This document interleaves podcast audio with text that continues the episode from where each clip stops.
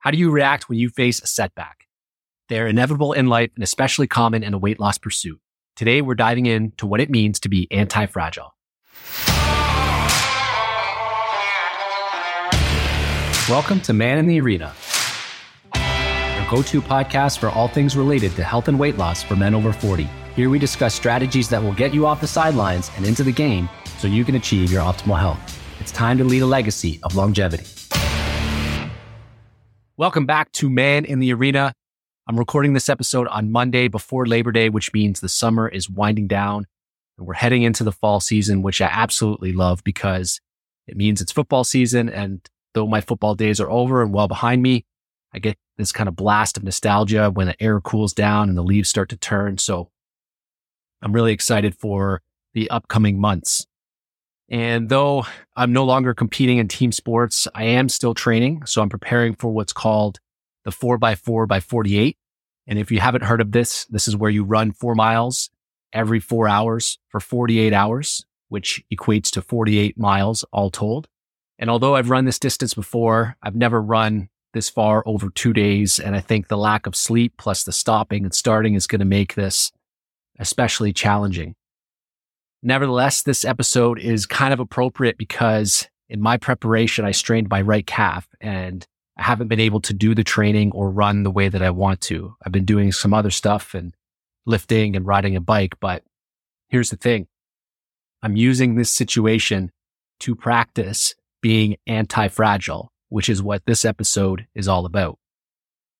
We've all been taught about mental toughness and being resilient and overcoming the challenges we face. Certainly there's value in being mentally tough and resilient. In fact, there's a great book on this by Angela Duckworth called Grit.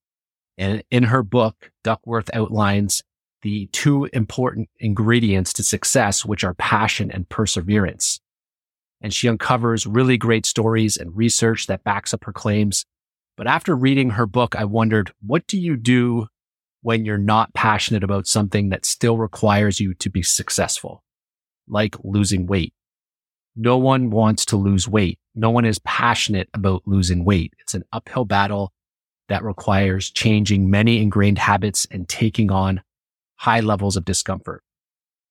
Well, there's another book I came across called Anti-Fragile, Things That Gain by Disorder.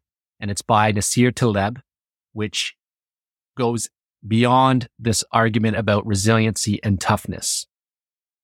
While resilient systems remain unchanged when exposed to shocks, anti-fragile systems actually benefit and grow stronger from such shocks and stressors and volatility.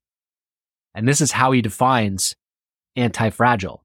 It's a property of systems that increase in capability, resilience, or robustness as a result of stressors, shocks, and volatility.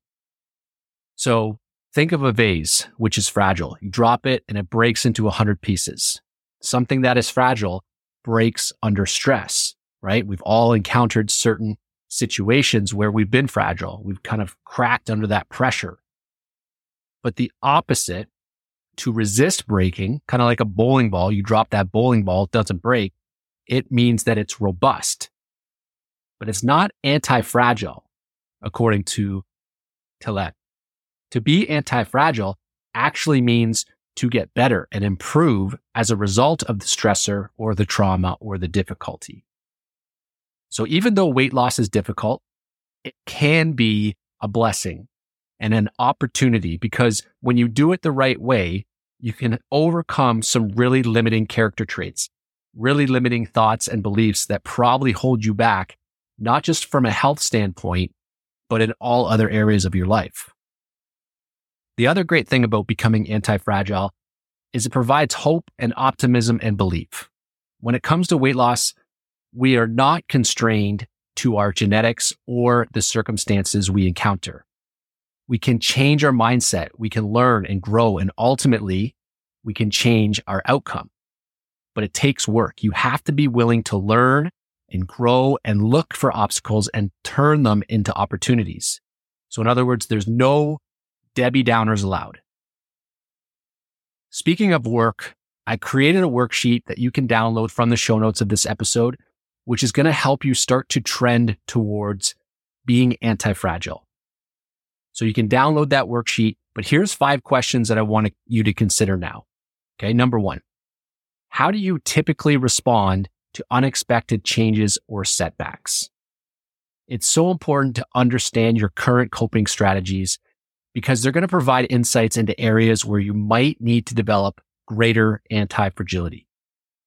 Number two, can you recall a past experience where adversity actually led to personal growth and positive outcomes? I imagine you can because reflecting on past challenges will help you recognize your capacity to benefit from difficult situations. Number three, how comfortable are you with uncertainty and ambiguity? So you want to start to explore your comfort level with the unknown. And then this is going to reveal areas where you might need to reframe uncertainty. Number four, what ways do you practice self care and stress management? And this is a big one for guys.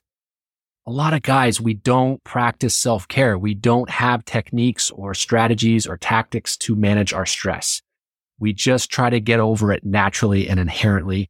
And in this area, guys, our intuition stinks.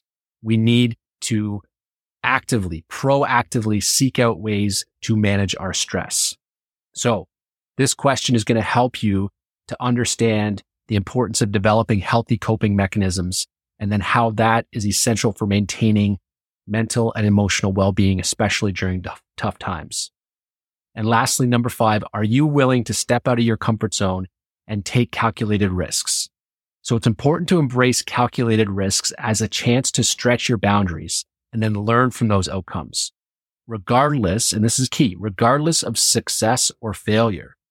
So we want to focus on being process oriented, not goal oriented, so to speak. It's important to have goals. Absolutely. They really help shape us into who we are and who we become.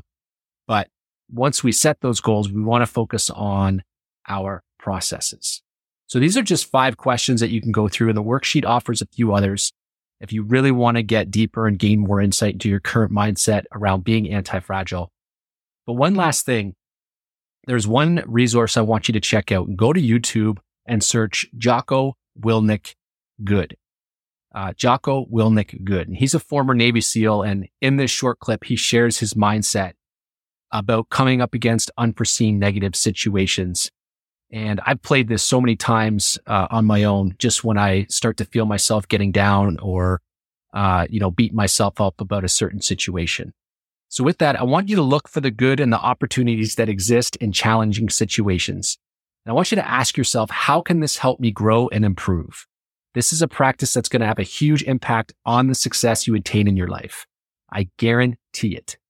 That's all I have for today. Until next week, keep leading a legacy of good health and longevity. If you're ready to step inside the arena and change the trajectory of your health, head on over to thespearmethod.com and download my free guide to learn simple and effective strategies on how to optimize your health today.